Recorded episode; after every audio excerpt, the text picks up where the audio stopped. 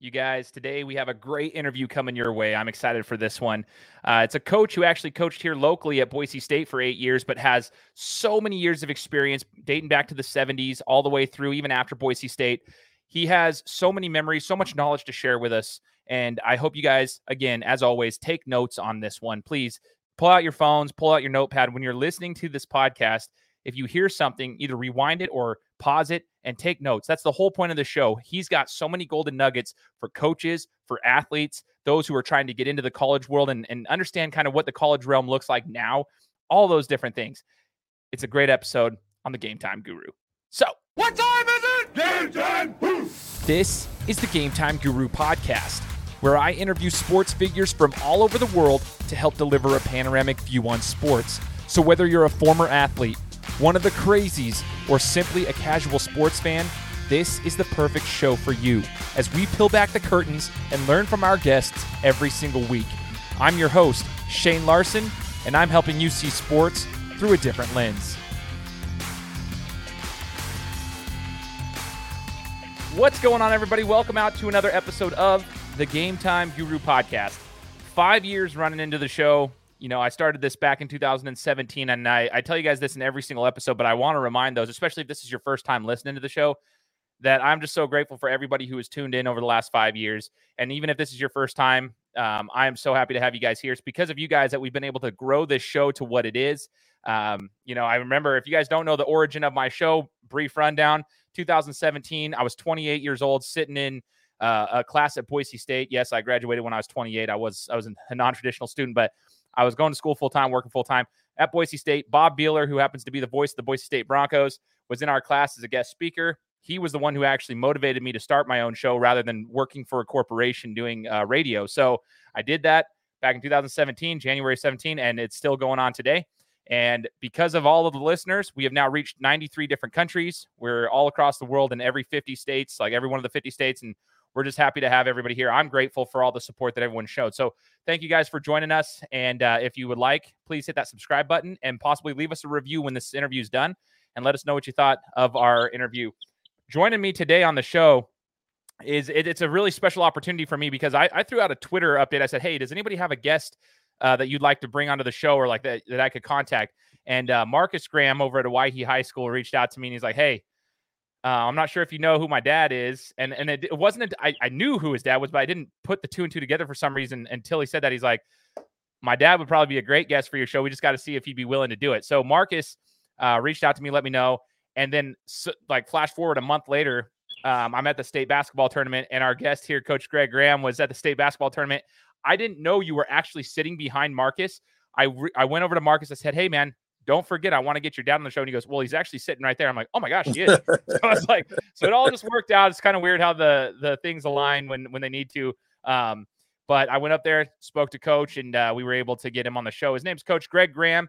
He's got a lot of history, but here in the Valley, you guys might know him if you're in the Treasure Valley of Idaho uh, for his tenure that he had with Boise State. But he's been coaching across the board for years and years. He's got a lot of experience, and he's going to share some knowledge with us today. So, Coach, I just want to say thank you for joining the show and being willing to share your your expertise with us today. Well, my pleasure, and I'm a little surprised. You know, your kids don't always recommend you for things, so I'm proud that Marcus thought enough of me to recommend me. So, dude, all I'll say is Marcus is a good guy, man. I've always had good interactions with the guy, and he's he you've you've earned those brownie points. I guess, yeah, you gotta you gotta give some respect to him because he he was all he was the first one to hit me up. So, whatever that means for him, maybe get him a good Christmas gift or something. Because yeah, he was uh he was the first one to DM me when I when I sent that out there. So I'm grateful for him. Mark's is a good dude.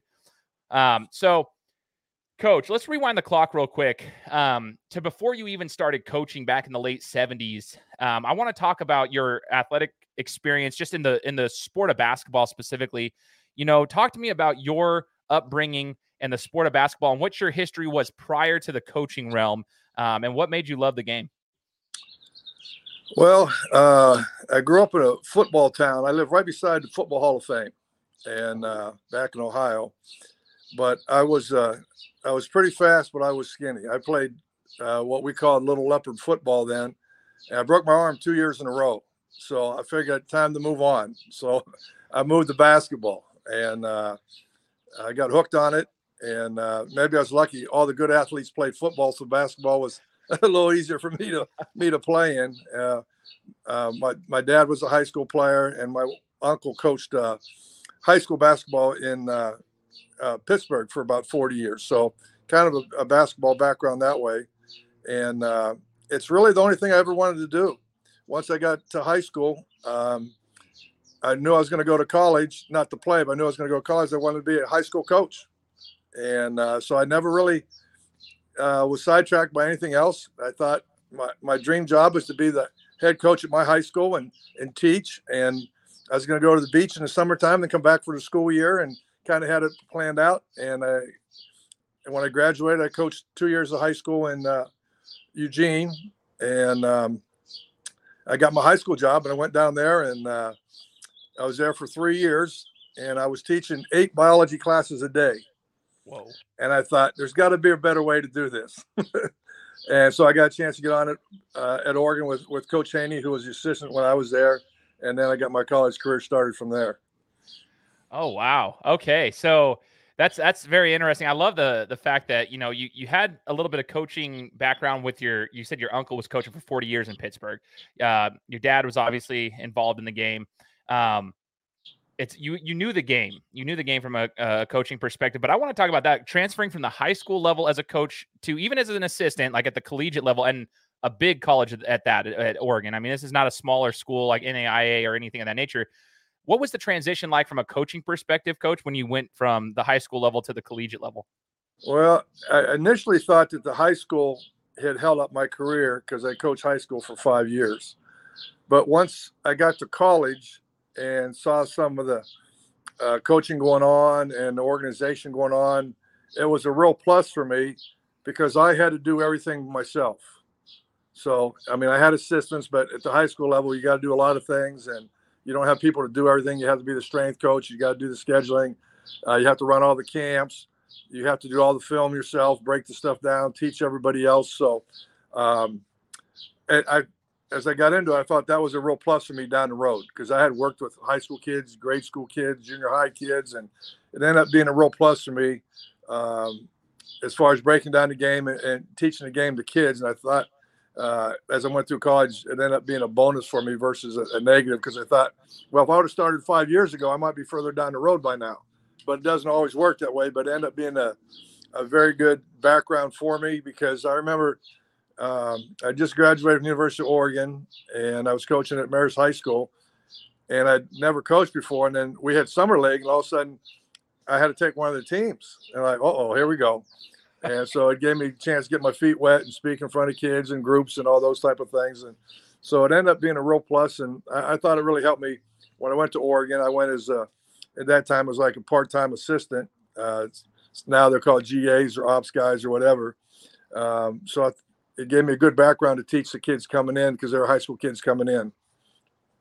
Totally. That's that's actually really cool. Now, in, in regards to those kids too, what advice would you give knowing like just having your whole experience there, but also having the high school basketball experience, which not every I know some people would actually like think the general fan might think that every coach starts at the, the lower levels and works their way up, but that doesn't actually always happen that way. Sometimes people get an in here and there, or they just start at the college level as a GA. It, it, sometimes that's what happens. So the fact that you actually had that experience, I'm glad that you brought that up, is is unique because not everybody gets that that chance.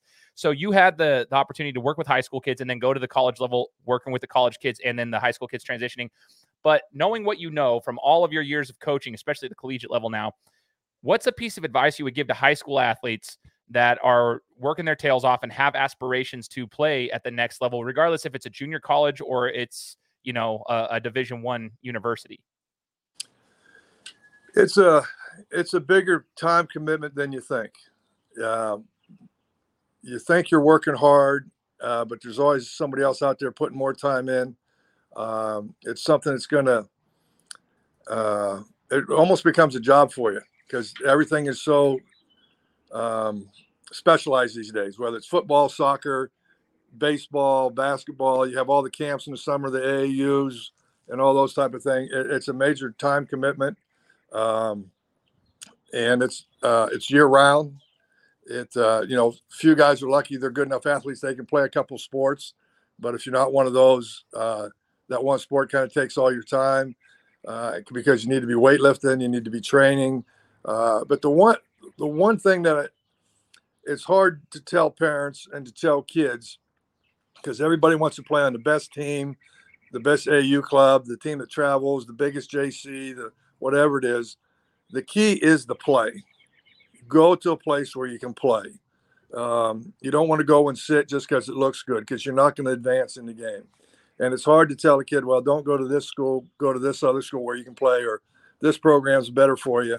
But the key is for kids to play. And I, it's going to be interesting to see how this portal works out down the road because a lot of kids go, they want all, everybody wants to go to bigger school. But well, if you go and don't play, did you make a good move? And uh, there's consequences to everything you do. My, my dad's always used to say, well, it's your decision, but you just have to live with the consequences, good or bad. You got to make sure you, that's the decision you want to do. And I see a lot of kids transfer, and all of a sudden they're not playing anymore, where they were starters at the school they left. Uh, you know, when you're you're old like I am, you look back, it might have been better to go to a smaller school and have get to play more. And uh, but you trade off a lot of things because you get, like I went to Oregon, you get to travel and play in nice places and stay in places. So there's a big trade off there. But for younger kids coming through, when they're playing on these travel teams and all these other things, get on a team where you're going to play because you get better playing, not sitting and watching. I love that. I love that. Uh, playing like getting on a on a, a a team that you can actually play and get the reps and do that. You know, you brought up a good point, coach, which is regarding the transfer portal. I was actually just speaking to a local high school coach here yesterday on the phone. I was having a conversation with him, uh, picking his brain on a few things, and he mentioned the transfer portal. I know that's now a thing that's that you didn't necessarily have to deal with as a coach at, at your time, but now these athletes, it's interesting.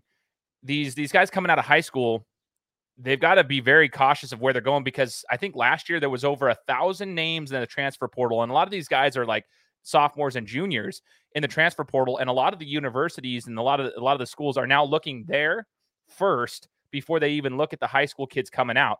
They're looking at the transfer portal to see if anybody can, you know, match their needs and then they'll go.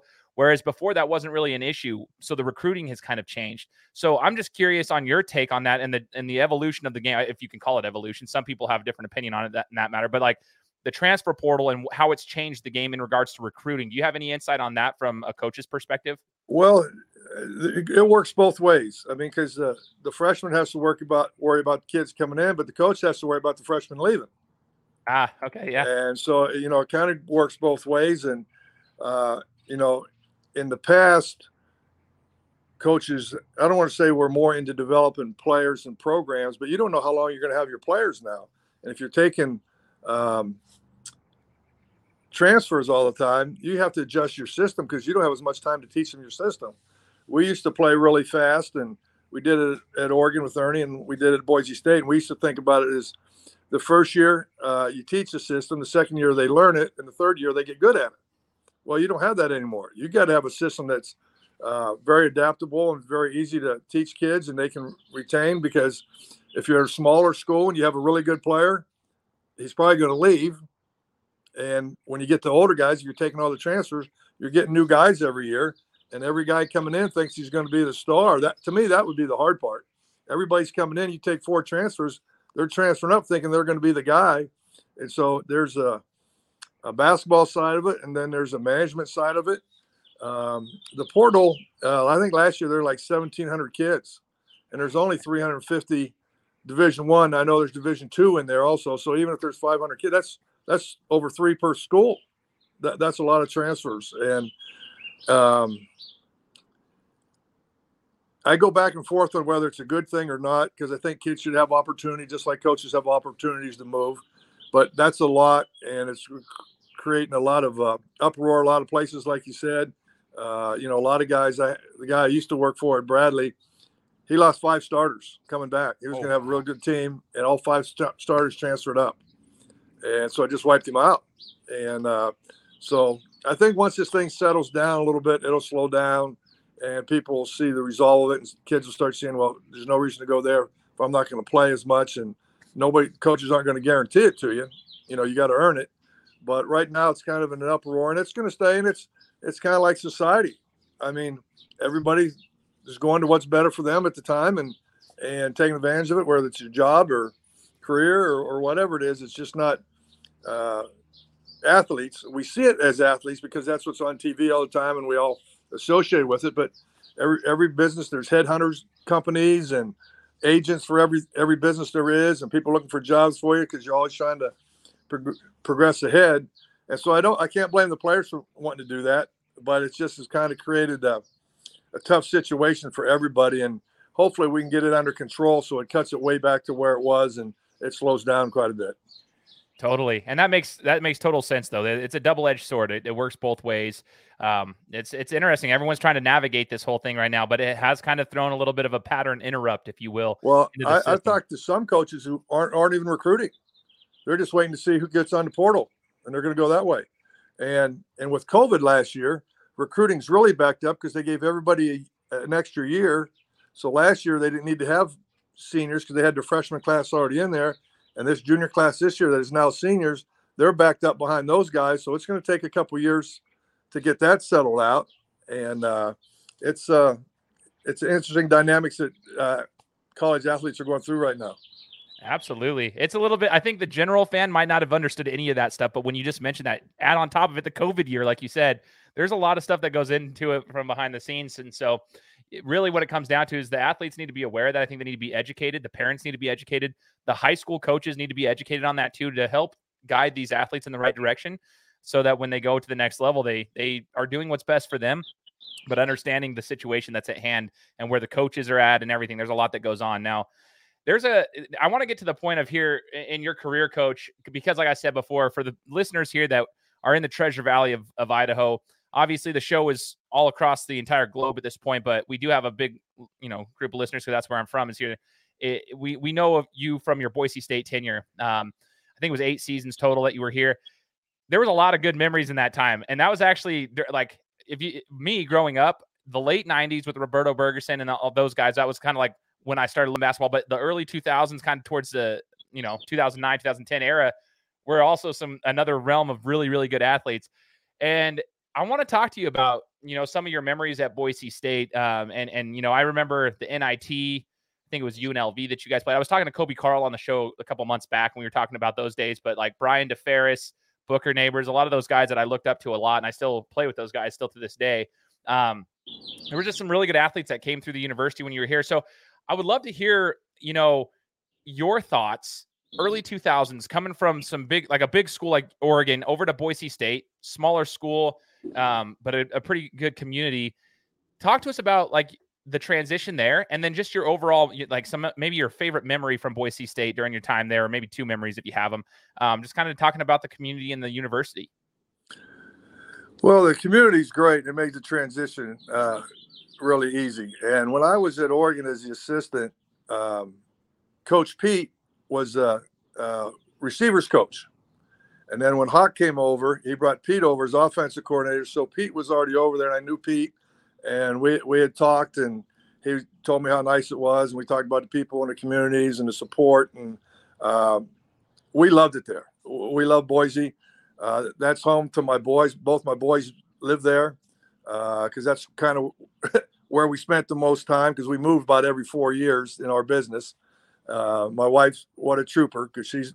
I would take off to the new job and she'd have to pack up the boys in the house and yeah. do all the dirty work. But uh, we we really enjoyed Boise. Uh, Boise's a great place, and uh, uh, Phoenix is pretty nice down here in Scottsdale. But we, we may have two homes, one up there and one here, and, and go back and forth because we, we like Boise. And uh, but uh, no, we I was fortunate. We had some some good guys play for us and some dedicated guys. I mean, Coby, you mentioned he's one of the biggest basketball junkies ever was, and uh, he just got a new job this year. He's the D League coach for the Sixers this year.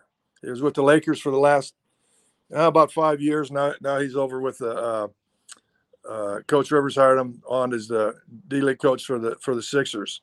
Um, but we had we had a couple different uh, groups go through there uh, one thing I was proud of also is the time we were there, they started the um, um, the academic requirements for the university uh, and colleges, and we were the number one academic school all four years we were there, and all our players have graduated. So uh, we, they were good people off the court. Um, a lot of memories, different groups, different personalities. That I think that's the one thing uh, you always like to have veterans back on your team because you're going to be better and you know them. But boy, I always look forward to the fresh moving into the dorms because they have no idea what they're doing. They're full of energy and their eyes are wide open and they're in awe of every everything. And I think that turnover from a, a coaching standpoint, you see uh, a lot of college coaches. We stay as long as we can, you know, because we like it, and the kids keep us young and keep us fresh. And uh, but I always look forward to the, the, day the freshmen come to the dorms. We went down and helped them move in, and they're uh, all excited about everything because uh, they're they're not they don't know what's going to hit them real quick, but it's a good moment at the time, you know, to to bring them in. And then uh, a couple good good memories. Uh, I remember Aaron Haynes, and Aaron is still playing in Japan.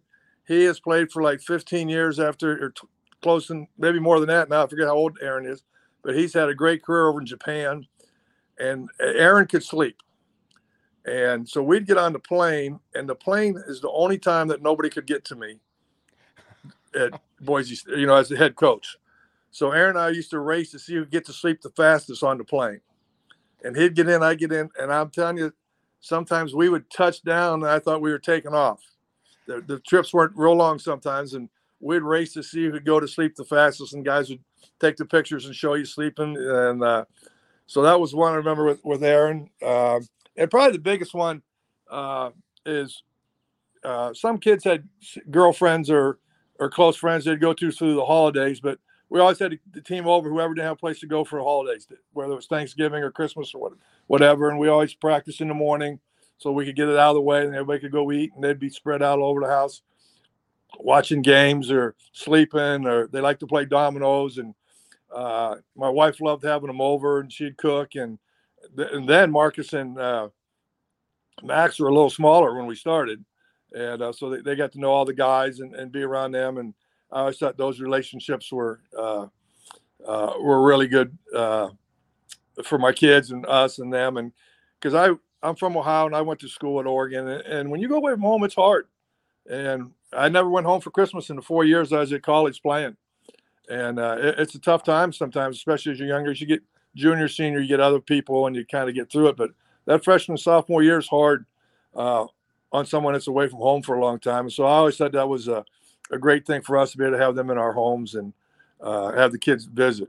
And then the one other one, coaching wise, that I always remember is as, as a coach, you don't want to create any problems you don't have to.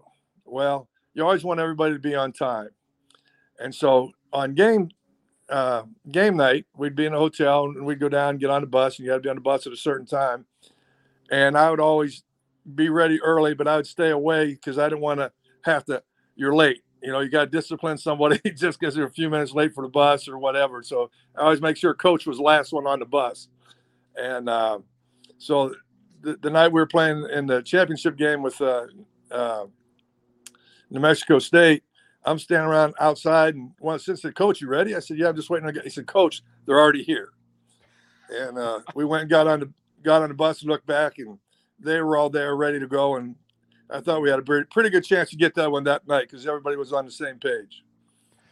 That's so cool. Speaking of all, so I waited my whole life, like up until that point. You know, like I said, I started watching, I started following really closely Boise State basketball in 1996. I was eight years old at the time.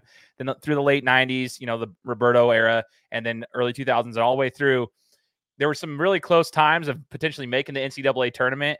Um, but then I leave on a church mission. Now, get this, coach. I leave on a church mission, and it's in March that of that year when you guys ended up making the turn. Like it was the New Mexico State, is like whatever the triple overtime or something of that nature, right. whatever the thing was.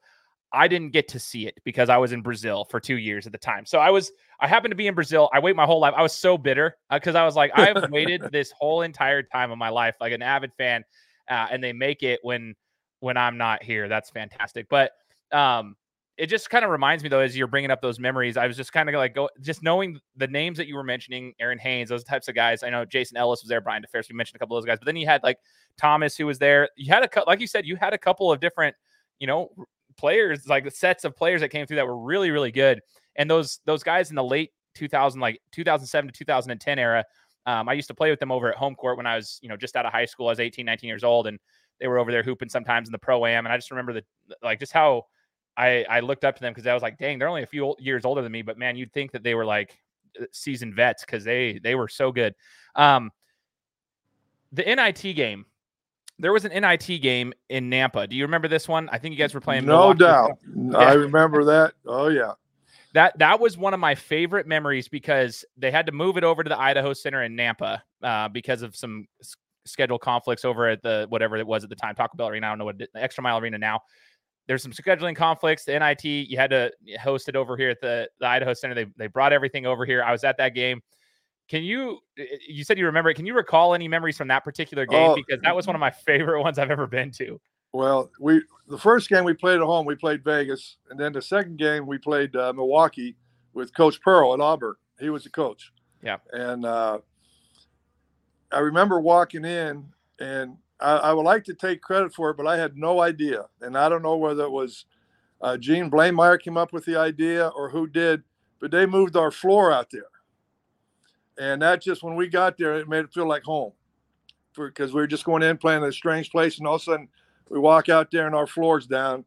And I'd never thought about it. It never crossed my mind. And it was such a, a neat deal to have it uh, out there uh, with our floor and play and uh, made us feel a lot more comfortable. And um, it was a close game and we won by a little bit right down the stretch. And, um, but I always remember walking in there and uh, having that floor down um, uh, out there. And then the other one I remember, because don't let me forget, is uh, one of our, our, good friends and boosters, Kenny Bolton, he uh, he said, "Well, I'm going to have the first basketball tailgate." So he had he always had tailgate of football, but he did a tailgate for the for the basketball game out there that day, and uh, so it, that was a great day for us. That was a good day. That's so cool, man. I it, it takes me back in time because I was a, a, junior in high school at the time, and I just I loved that team, and it was just such a cool atmosphere. I was at both of those games, the UNLV and then the the Milwaukee Wisconsin game. It's just crazy to see like it feels like it was just yesterday, but it's literally almost it was like almost 20 years ago. It's 18 years ago, so it's just nuts how it's kind of changed. Yeah. But I'll go ahead. Go ahead. Yeah, no, it's uh time goes fast now. You know? it does. You get old quick, but uh no, that that was a great group. Uh, most of them are very, or they're all very successful right now in their careers, and uh, some have families and doing well. Some are coaching, and I know Reggie's coaching down at uh, CSI, and uh, uh, Bausch has uh, done well, and uh, here he's the main cheerleader now at, at the basketball games. And uh, Jason's a fireman there in town and doing very well, and just the guys have done great. That's so cool. All those guys are special dudes. I, have loved chatting with every one of them. Um, and, and, and, as I've gotten older, I've always liked to converse with them in different atmospheres. And they, like you said, Bausch, main cheerleader, but he's an, an amazing real estate agent now, uh, one of the yes, top he, in the entire state is. of Idaho. I might have to ask him for a job. He's done so well, or he, he can take care of my boys, maybe. There you go. Exactly. exactly. Now, uh, coach, you have experience with the NCAA tournament, the big talk around the town now. Boise State obviously gets in. Um, they had a successful season this year. Really good season, winning the conference outright in the regular season, then winning the actual tournament itself. Uh, whether or not they got hosed with the, the seeding is another story. That's a whole different debate. But they're going to the NCAA tournament this week. They face off uh, Memphis in the first round, and they're excited. You know, the fan base is excited. The players are obviously excited. This is a huge thing for the university. But you know, from your experience, um, what can they be expecting? Like, what what advice would you give to players to like, I guess, enjoy it at the same time? Like, you want to enjoy it. It's an experience that not everybody gets to have, but also be able to to hone that in and, and focus on the, the the task at hand. Well, first, let me uh, just congratulate them. They had a great season. Uh, Leon's done a great job since he's been there the whole time, and uh, he just keeps piling up the wins and the victories. And uh, they had a great run this year. Great, did a great job in the tournament, and uh, he's really taken that program to to the next level and and done a fabulous job. And this year's a different team for him than usual uh, because they're more of a defense rebounding team where they used to be more of an open shooting team before. Um, but the it's hard it's hard to tell somebody to enjoy that while you're going through it because you're so geared into what you need to do and you're just uh, you almost get afraid to let yourself go because you're going to miss something in the tournament.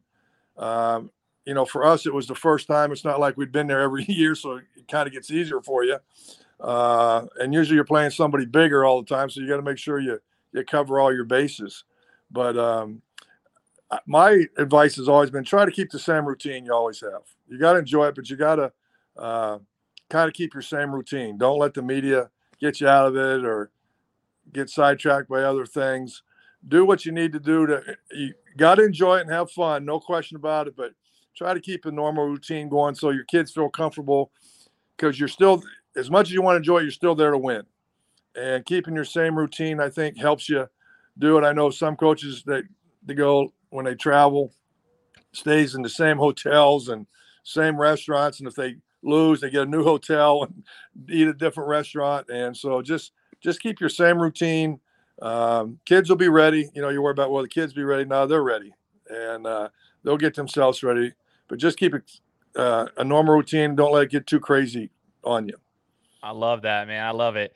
So, coach, just a few more questions uh, sure. for you as we as we get ready to wrap this one up for you. But you know, I ask a lot of athletes that have been on the show. You know, the Jerry Stackhouses, the Chris Childs, the Walter Bonds, even, and you know Roberto Bergersen. Anyone who's played at the professional level, and I've had football players, baseball players, basketball players, hockey players.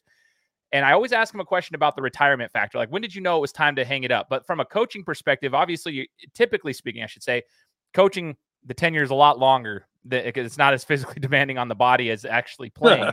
but uh, when did you know? I mean, after Boise State, you had you still coached up until I think it was 2017, if I'm not mistaken. Like you still went, you had Bradley, you went to Washington State. Like you had a lot of experiences post Boise right. State. We were just kind of focusing on that for about 10 minutes, but you had a lot of experiences. But when did you know as a coach that it was time to say, okay, I've had I've had my run, and it's time to enjoy the sunshine in Arizona, so to speak. You know what I mean? Like, well, I, am not sure I did.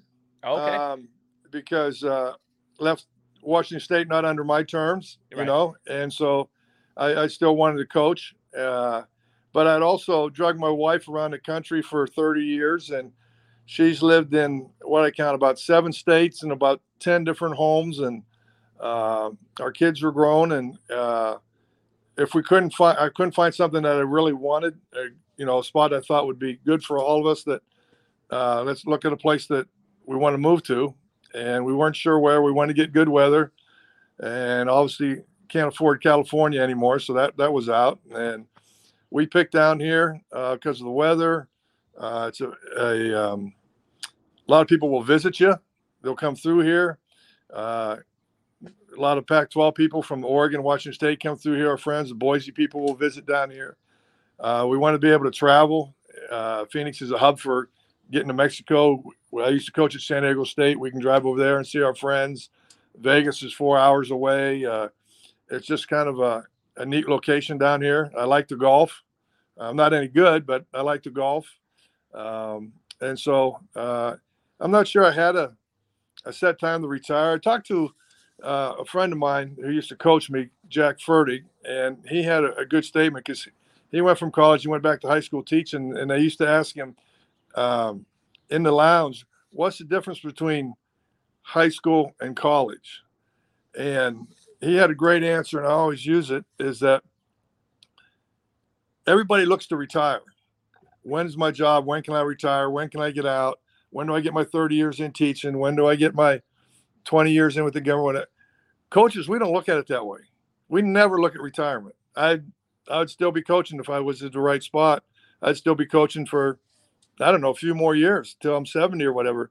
We don't look at retirement. We look at our team the next year and we look forward to coming back. And uh, I, I shouldn't speak for all coaches, but I mean, you look at all the coaches. I mean, Coach K just got done. He's 75, right? He, if his health was a little better, he'd probably still be going. You know, Coach Boeheim, he's uh, in his 70s. And, uh, but we don't look at it as looking to retirement. It just kind of kind of happens on us.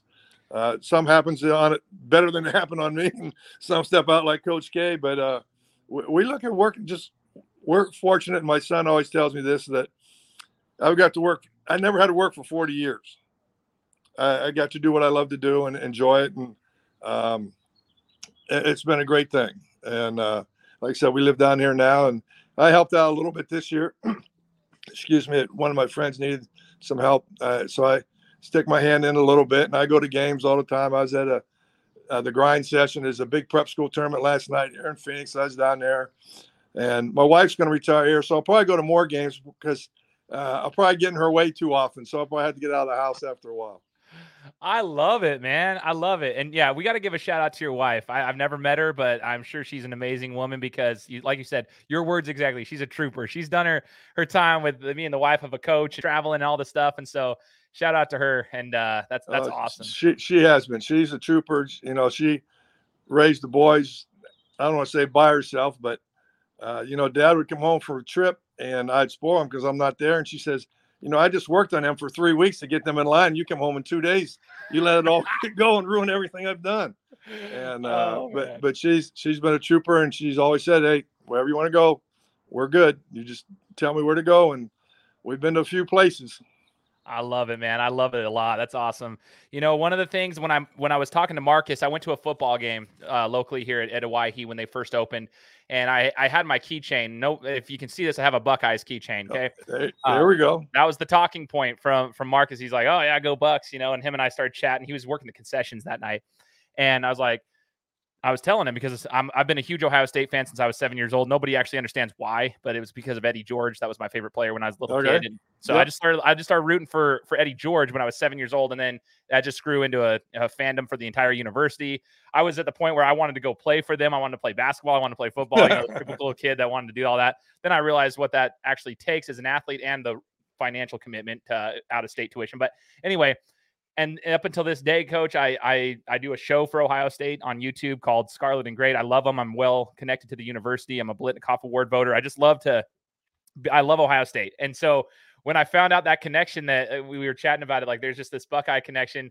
I just felt I was like, wow, like that is that's very rare because they call me the Boise Buckeye because there's very few of them here. Um, real quick, just your thoughts on the university. You and I had kind of chatted about Ohio State. You you were born and raised around Canton, around the the NFL Hall of Fame area, you said, or whatever, and uh, so you've been around that that that spot. You've also lived in Boise. I just want to bring this to the the fans here. I love Boise State. I'm an alum of Boise State. I've been a Boise State fan my whole life too for football, basketball, whatever. But there is a difference between the culture at Ohio State and the culture here. And I'm trying to sh- educate my fellow Boise State fans and friends of that difference. But do you have any experience that you could share as far as the culture growing up over in that type of an atmosphere compared to maybe here in a smaller town like Boise? Well, this is, might sound strange, but I've never been to a State football game the last couple years. Uh, we went back to the Oregon Ohio State game this past year, and we went to the Nebraska game. Um, but uh, you know, when I we were at uh, uh, and this is kind of a different comparison, but when we were at Washington State, uh, the athletic budget was, I think, like $60 million. And uh, Ohio State's is 190. So that I'd tell you kind of right there what, you know, the difference in things. And, and Boise obviously is down probably closer to, I'm sure closer to Washington State than that other end of it. Um, and that's what's been so good about Boise State, though, with the fans and uh, the the athletic programs. They've been able to compete at that level. Like I said, Leon's in, in tournament again, and, and, football's been great. And uh, uh, you know, to be able to compete at that level and with less resources, that that's quite an accomplishment. And uh, the support there, uh, I thought was very good. Um, and the other thing, Boise hasn't been around from a university standpoint that long, so the, the alumni base isn't as big as it it will be as it keeps growing because you know Ohio State they're getting hundred thousand at football games.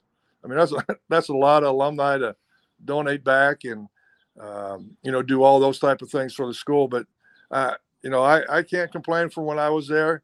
Uh, the support that I got from Boise and you know I was fortunate I was at Oregon, so we were the Nike school and uh, when I was over there. And as a matter of fact, when I went there to college, Nike just started.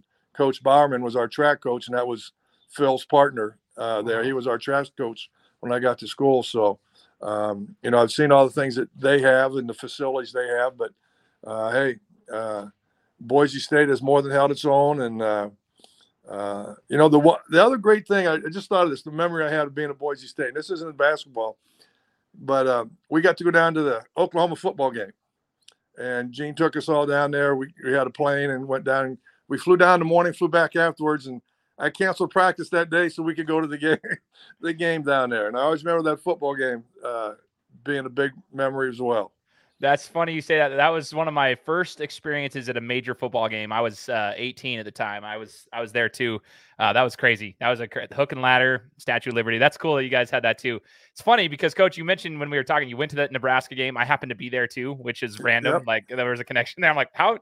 Who do I know that actually went to the Nebraska Ohio State in Nebraska? Like I was there too. So like I'm, I'm with you on that. And I just want to shout out to everybody who's listening as far as Boise State is concerned. What Coach Graham just said was a huge piece the the financial resources that universities that are smaller like this compared to those major universities like the Ohio States, the Michigans, the Alabamas, all those, those they have a lot of money that comes through there. I don't think people realize how much money. So you can build better resources. It's better for recruiting. It's a it's a bigger hotspot. But Boise State has been able to hold their own in multiple sports, and that's another piece. If you guys go back and listen to one of my episodes with Mindy K. Larson, she's the deputy commissioner of the Summit League when you make the NCAA tournament, there, there's a financial benefit from that as well. I don't think people realize that. And if you win in the NCAA tournament for basketball, each time you win, there's a little bit more money that's generated because it's a split from the NCAA as a nonprofits split amongst the conference. So it's just it's huge. Like especially now with the Mountain West having four teams in, it's that's a big thing. So hopefully that can stem. You guys remember when uh, when or sorry when Boise State won the Fiesta Bowl against Oklahoma, like Coach Graham was just referencing that game. That was kind of the start of the the program getting more steam. The whole university was becoming big. They had better resources, better facilities, better everything, and then they that helps recruiting and that stem stems moving forward like a, a domino effect. So hopefully, you know, this is the not the beginning. This is just uh, hopefully it just continues on to to move forward because you kind of built that base. It's been a good program. It's had some ups and downs, and now the the the basketball program's continuing on. Hopefully, this can help with recruiting in the future. So, last question I got for you, Coach: biggest life lesson that basketball has taught you. Oh boy, there's a lot of them. I mean, to me, sports is kind of a microcosm of life because it you go through everything in a two-hour period: uh, success, failure, hard work, uh, disappointment, um, joy. Uh, you can go through so many things and see it in such a, a, a quick setting as, as, you know a two-hour practice or a game or um, Boy, I would say uh, perseverance. You just got to hang in there. And I know my my wife used to tell my boys to hang in there. Her saying was, "The, the cream will come to the top. It's just whether you can wait it out long enough." And uh, uh, but I, I, would say probably uh, perseverance, and the other one I would say, um, whether it's as a player or as a coach, is to surround yourself with the best people you can.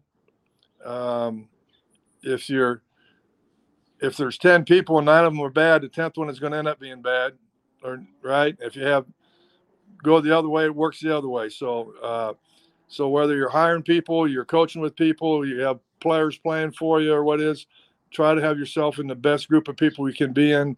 Successful people around successful people. Um, and that's you know, a couple of things we try to stress to our guys. And like I said, our guys have done very well. They've all graduated, and uh, a lot of them played ball overseas for a while, and then came back and got into their careers. And um, and you know, uh, the other thing I hope they got out of it is to be uh, is to be a good person. Uh, to me, that that's just as important as everything as the basketball and the school and everything else. Is being, being a quality person is big. Those are huge. I'm taking notes here too. I hope those who are listening, whether you're on an iPhone, whatever, you either taking notes with a pen and paper or you pull up your notepad on your phone and take some notes right there. Rewind those things that Coach Graham just mentioned right there. Those are huge. And that's what I love to, to love to learn from someone who's been there like yourself, who's gone through years and years of experience as an athlete, as a coach, whatever.